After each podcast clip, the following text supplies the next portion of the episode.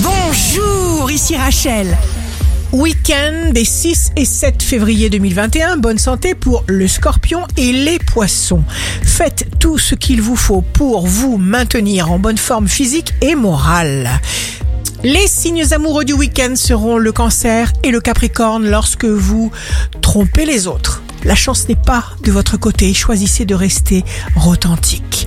Les signes forts du week-end seront la balance et le bélier. Replacez les choses à leur juste place.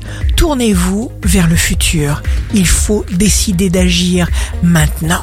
Ici Rachel, rendez-vous demain dès six heures dans Scoop Matin sur Radio Scoop pour notre horoscope.